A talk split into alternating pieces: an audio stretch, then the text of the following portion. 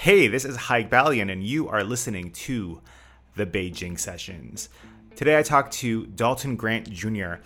Uh, Dalton and I have become a little bit friendly over the last little while. Uh, really like the guy. He's an animator, and he founded and he works at this shop here in Beijing called Floating World. And we, I mean, I learned a lot talking to him. I learned a lot about uh, story, and I learned a lot about animation and what goes into it. And I think his passion really comes through after after our talk, you should stick around. I'm doing something a little bit different. I was at something called CIFTIS. CIFTIS stands for the China International Fair for Trade and Services or something. Anyways, massive ex- exhibition, and part of it is this winter sports expo.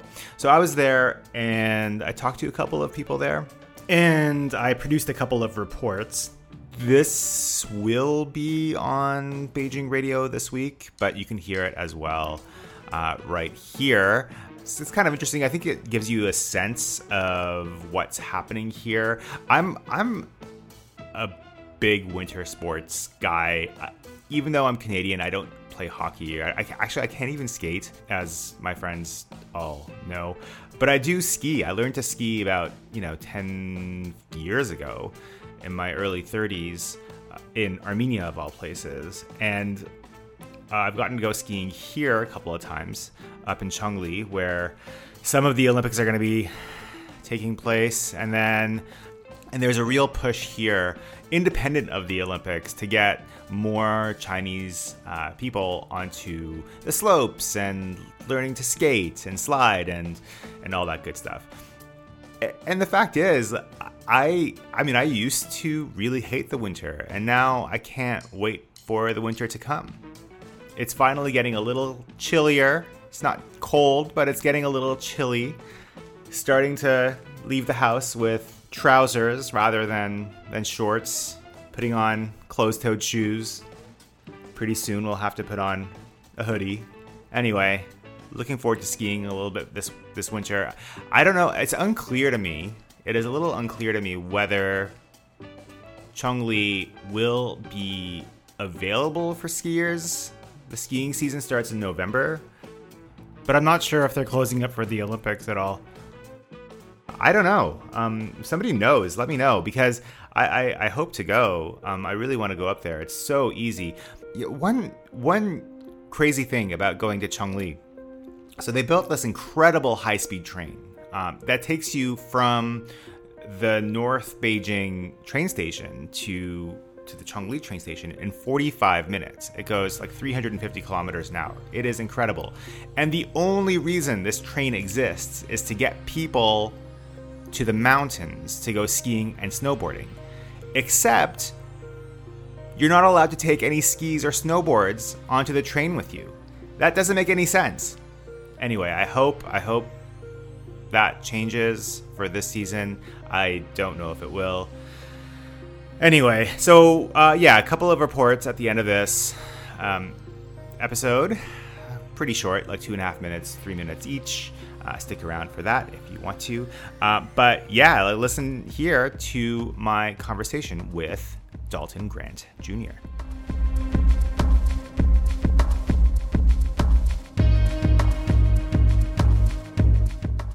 Anyway, so Dalton Grant Jr. is here. Dalton is head of story at Floating World. Uh, and also the co-founder of Floating World. Um, Dalton, what is Floating World, and what does the head of story do? Um, we're an IP creation company, and basically we take new intellectual properties based on either old Chinese myths, um, certain ideas that maybe some of our artists have, and um, we try to create series and properties that could be used commercially. But most of uh, the head of story's job is to maintain the integrity of the story's points uh, across the board, since uh, story here apparently is a problem. A lot of the Chinese market is describing these issues they're having with storytelling, and they're equating to the amount of money that's earned from the films as a problem of the story. Like the stories aren't very good, and um, I some of that is a little bit true, but a lot of it is isn't. And I think a lot of it is just the immaturity of the market. Like it just needs time to grow. pardon the pun, but can you illustrate that a little bit? Like what? Sure. um, so right now, there's way more, like 80% of what is seen in Chinese animation for the last 30 years is imported. And for a country that does more exporting than importing, it it's kind of a strange uh, rub to the to the society where there are like for example when Kung Fu Panda was done, the Chinese government's reaction, including the fan base, was how come we're not doing this? That's our national animal and we can't make that. And a lot of that has little to do with some of the the the things that they're saying about story. I mean, you know, it's China. They invented paper. yeah. I think uh, we all know they tell amazing stories, and there are people here that tell amazing stories as well. It's just this is a new platform, like telling things through film and video. And you could argue that because China was so many years behind the Western nations, um, they're now in the space where we were in like the 1950s and 1960s. So they have a, a, larger middle class with disposable income, and animation is a luxury, even in the West. And so a lot of folks misplace where they're thinking why something is working or not. And instead of their unique issue, unlike when we were in the 1950s, there was no example.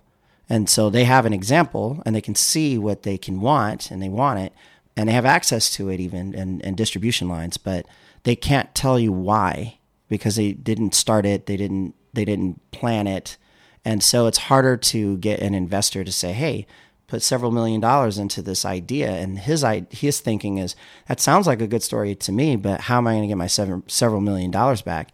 So instead of what you have in China is a fragmented market, and we have standard we've standardized our market since we've been doing it from that time, from the 60s till now. So with no standards, it's harder to justify the cost. And that's where a lot of the issues are coming from. Who are your clients? Um, Tencent, um, what is it? Uh, Nick, Paramount, uh, Disney, all the different major distribution players, they're trying to tap in from the outside. And then you have like your Netflix, your Hulu's, Amazon, HBO, those are different groups, and they're trying to find ways of coming in to China, and China's keeping them at arm's length. So groups like Tencent, Bilibili, Youku, kind of are in control of the market now, but they're still searching for the answers, and ne- neither of the two groups are sharing the proper information because each one are they're profitable as they are competitive. And China tends to own what's on the television here. So it's usually like an interesting split, like a 30 70 deal where the outside group gets 30% and the Chinese group gets 70. But the issue with that is that the Chinese market isn't the world market. And so when the China wants to take that information and put it out into the world market, it doesn't translate or it doesn't transfer the same. So trying to find the proper co-production that would do both, serve both both pipes, so to speak, uh, evenly is the difficult task. Do you think it can happen? Um, yeah, because they watch our stuff, and no one said they couldn't or shouldn't. And I think story is universal. I just think that there's a lot of middlemen that, for lack of a better term, are ignorant to the market because they're young, and they need to find ways of feeling comfortable about when you spend your money on the art or the artists that this is why you spend that money isn't that sort of the tension though? Almost everywhere. Everywhere. Yeah. yeah. That's why I was like, it's yeah. not a real unique problem to China. Let's not mince words. I think actually China is doing a pretty decent job of trying to stay out of the way. But again, when it's fragmented, it's harder to gain trust when you're using that type of money. Like huge volumes of money is hard to say, hey, put your money in this thing and you don't know when or where it can come back you spent a lot of time in the states. I mean, that's where you cut your teeth as, right. as an animator, and, and you worked on some huge projects like Cars and um, Ducktales. Ducktales. You're wearing the T-shirt right now. It's super cool. Yeah. Um, wh- what what can you do in China that you couldn't do in the states? Um, they because it's so wide open and new. There are no and the standards aren't standardized. Uh, let's say, for example, when you go to Disney and you work on a series that has like it, like for example with Ducktales, it's a uh, le- uh, uh, legacy project. So it has rules built in. There are things that you tend not to break, and because those rules are very defined, uh, Disney in that regard is very top down. So it's not like you can go in there and change the the vocabulary of Ducktales per se. It has like a lot of licensing and things that are attached to that. So you work within it, and that that's a different form of creativity. But when you're here, it's like just don't step on, don't talk about this issue based on the government, and don't do this towards kids or whatever the rule of the day. But that's it. Like you can pretty much do anything. And I was like, wow, that's super wide open. I mean, it's like the Wild Wild West out here. And I think that it's just a matter of people wanting to do more and being inspired by their own journeys and putting that those stories out there. Yeah, I love what you say about working within the vocabulary of, of, of you know whatever IP there was or whatever you were you were working on. You know, in that case, in your case, it was Ducktales, and the creativity comes in other places. Like, wh- where does that creativity come from? Um, so we we tend to go back to the great, like Carl Barks was the first um, Disney comic artist for the Ducktales universe. So when creating that newer series, the idea was to go back to the Carl Barks ways. The original DuckTales series was a spinoff for keeping animation um, professionals that were on the films during uh, downtime to do series work. And so it had a almost feature esque quality to it, but it's hard to maintain that. Um, their salaries were a lot higher, the budgets were a little bit different at the time, and cable has changed. So a lot of the the distribution, the the the marketing, the advertising, and um, the nature of the worker has changed too. Um, fast forward to now, it's more like everything's streaming. You have a, a lot more competition, so um, the way that we approach it is just what makes our show unique. And so, a lot, oftentimes it's style, and it's also the the craft of the writers, and having a good core writing team is more important. Who is watching animation in China? Man, everyone. Um, it's funny that films like, for example, Avatar, the the feature uh, live action film, it's still eighty percent animation.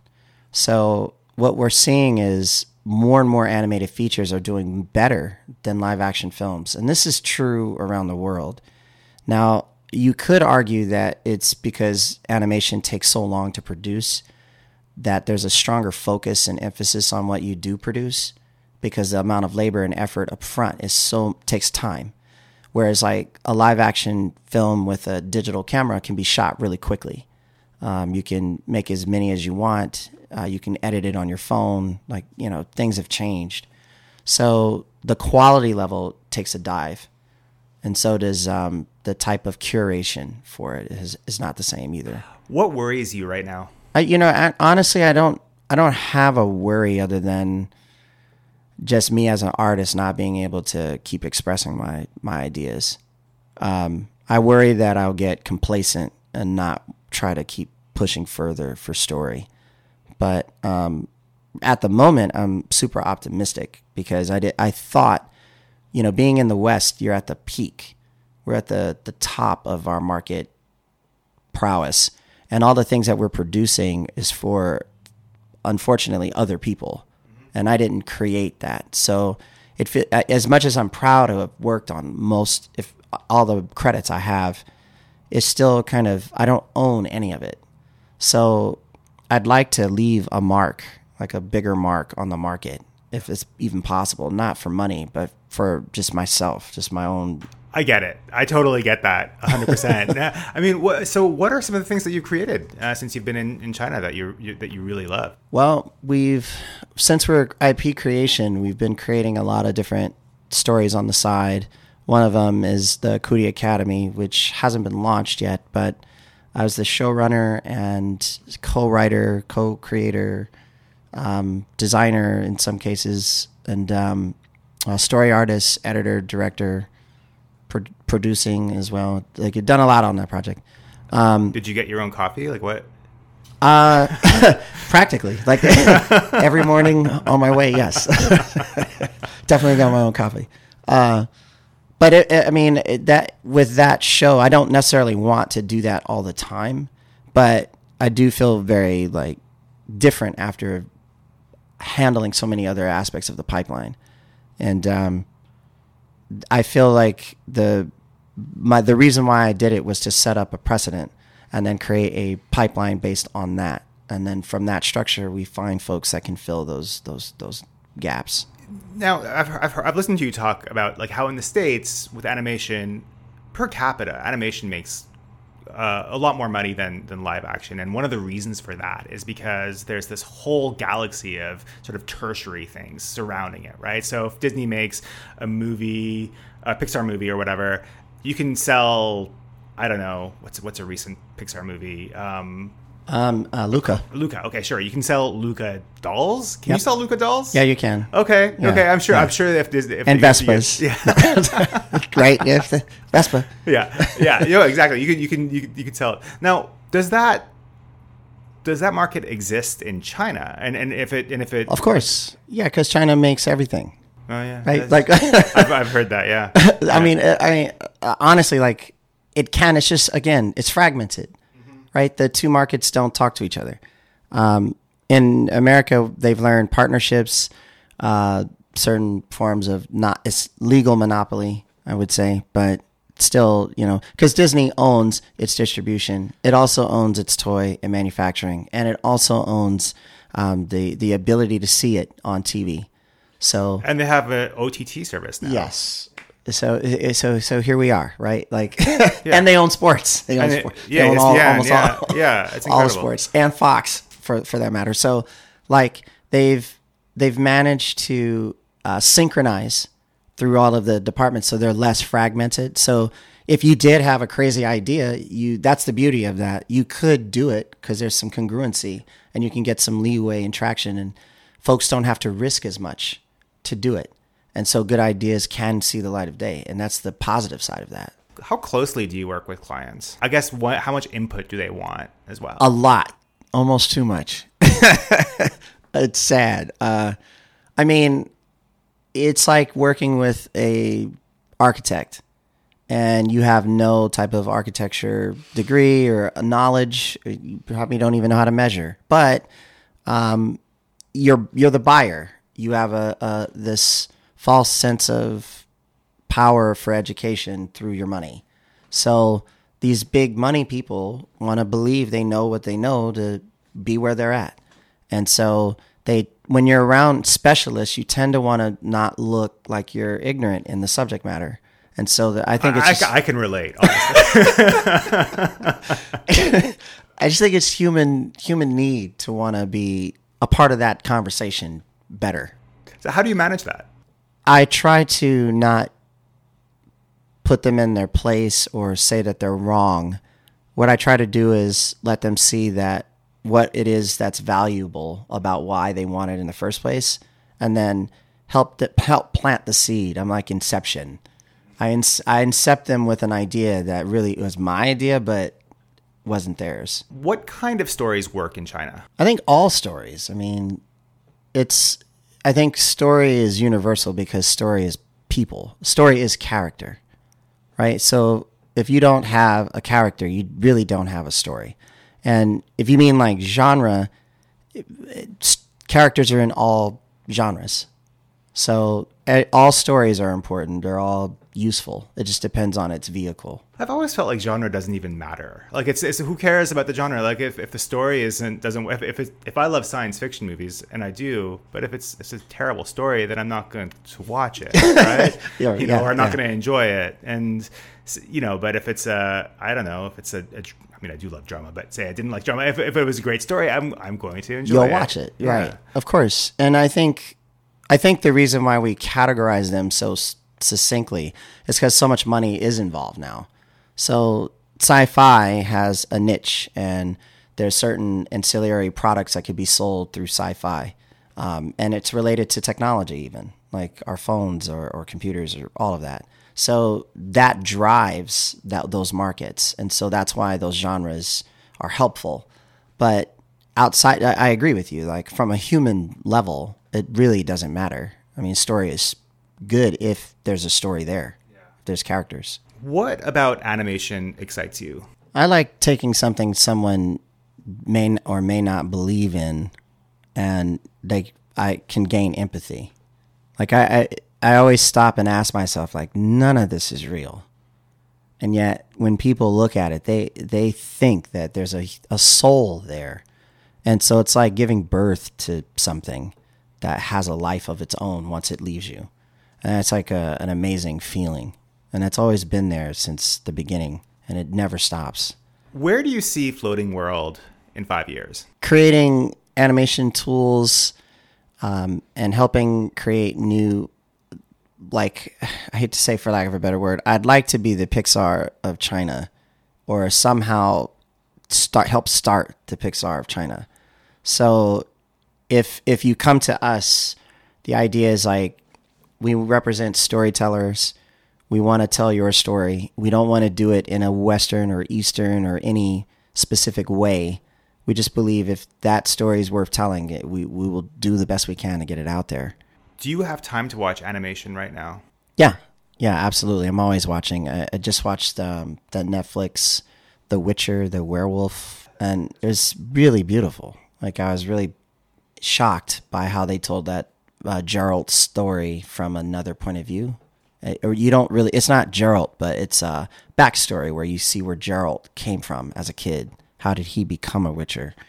Um, but I, I, I love the story, like the idea of like I don't know, like any type of animation that transcends because I'm a worker, I work in it, and I, I'm always looking at the details and the technical side.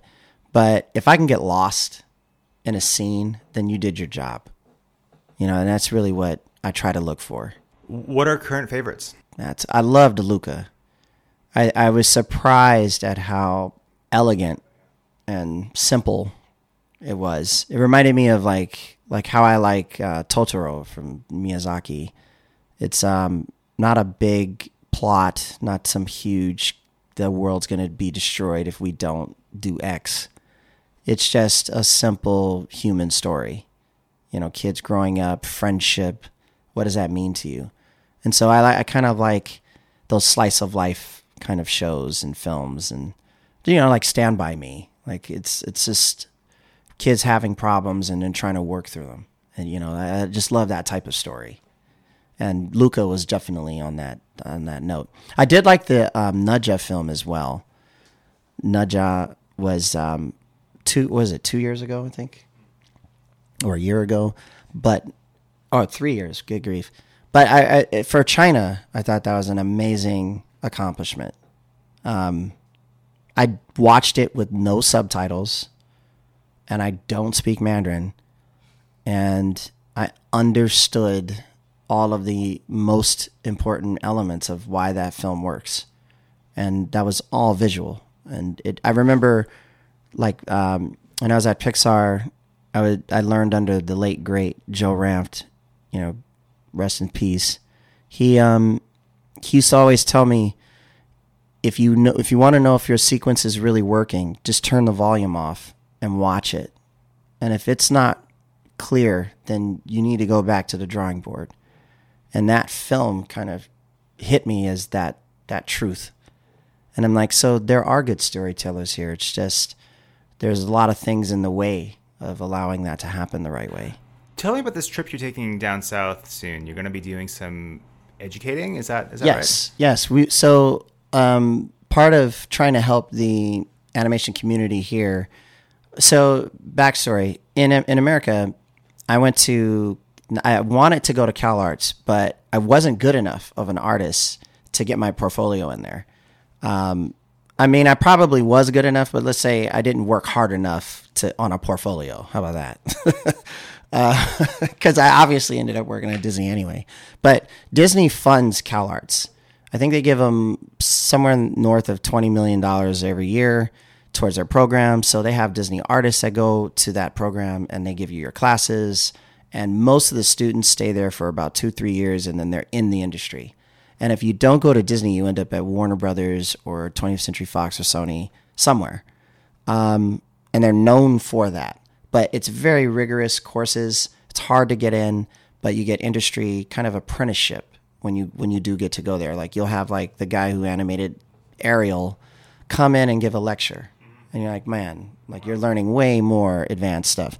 And China's trying to figure out ways of getting its workforce to match the demand of animation because the demand is very huge here, but there's not enough workers to actually meet the demand. So my goal is to try to do what we were doing in the West and start educating students at an earlier age to know that this is a a career path and b these are the skills if you practice these things you can achieve these things with the market's wide open and they'll be willing to hire you and, and do more with you but if they don't know you're there and you don't know what to do to get to them, it'll probably never happen. So, so how do you how do you um, attend one of one of these sessions? Like, is that is already set? Is that already set? We are planning on how to work with the school systems right now. We're linked with six different groups. Uh, three, at least three or four of them, are vocational colleges, and then three the other three are universities. Okay. So we're we're planning on trying to see what their issues are first, because I know it's not like state schools. The the the way they function, certain things similar, most things not. So first, let me figure out what the problems are that the teachers are dealing with. Let me help them, because the idea is not to blow over what they've been doing, uh, or or ridicule them for not being able to understand the things that are obvious to us you know, I've been working, in, you know, for 20 years. These folks have not in the industry, but I'm not going to sit here and f- force them aside and say, "Hey, no, this is how it should be done."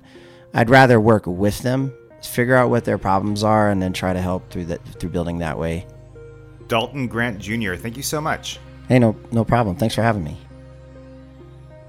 All right, that was my conversation with Dalton Grant Jr. To find out more about what he does and all the services that Floating World offers, go to his website at floatingworldanimation.net. Okay, coming up right now, a couple of dispatches from the International Winter Sports Expo that just finished up in Beijing last weekend. Stick around for that.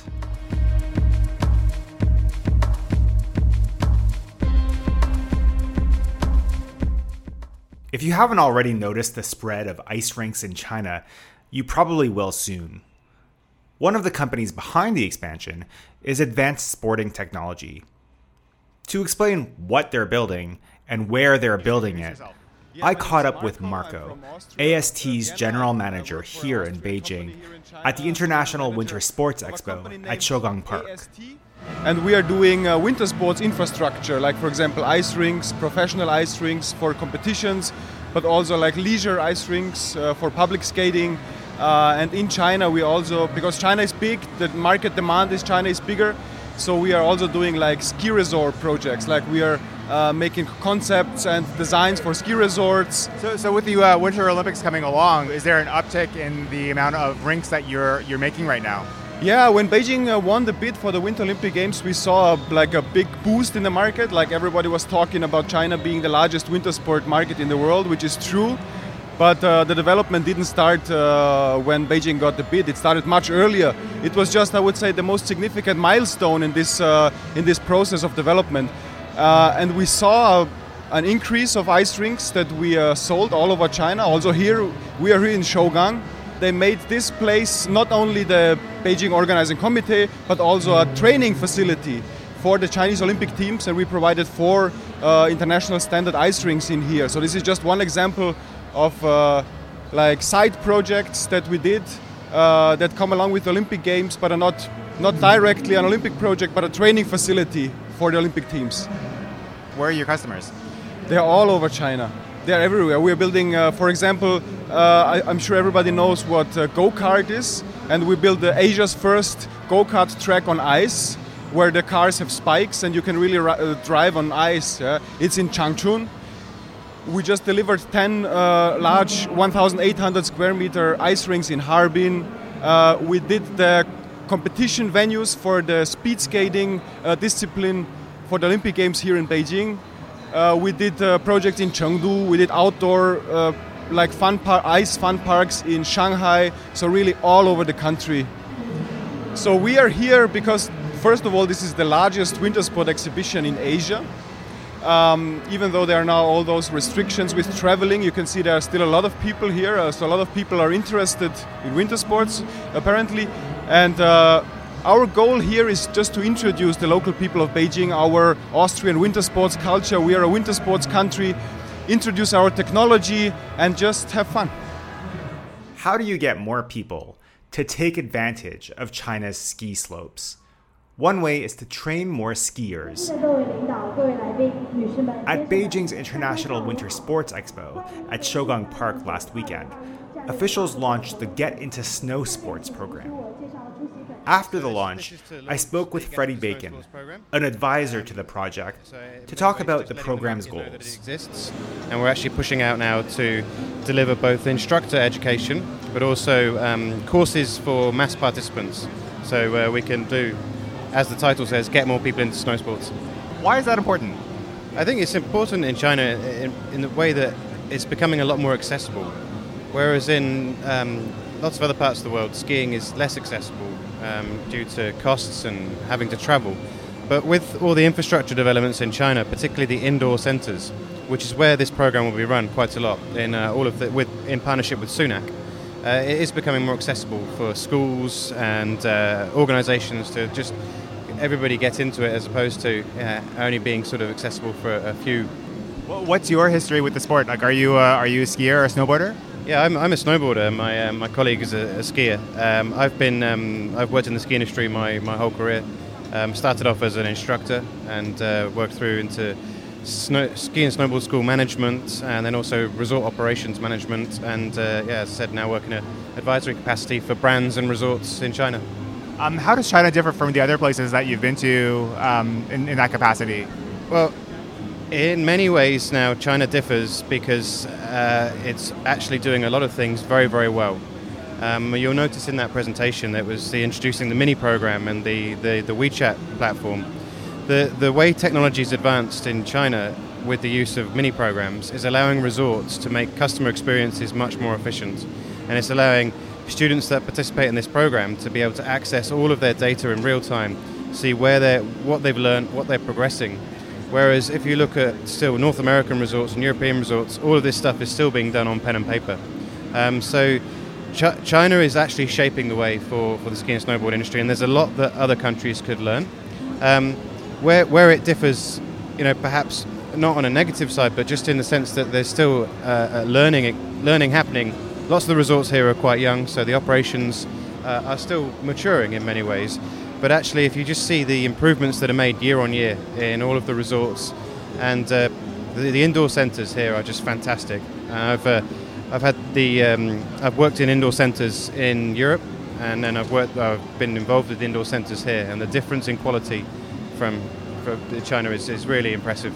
I, this is my. I just got here about an hour ago. I didn't really realize just how massive this place was. Have you had a chance to walk around and see anything? Yeah, we've been walking around, and, and whilst I've been in China and involved with the ski industry for a long time and known about Shougang, and this is where the Big Air will be hosted for the Olympics, uh, I've never actually been. Um, I know there's obviously a huge old steelworks that's now become the head of the um, Beijing Olympic Organizing Committee, so their offices are here. And it'd be interesting to see what happens with this whole site uh, in terms of legacy after the Olympics. But the, um, the big air jump that's been built here is phenomenal.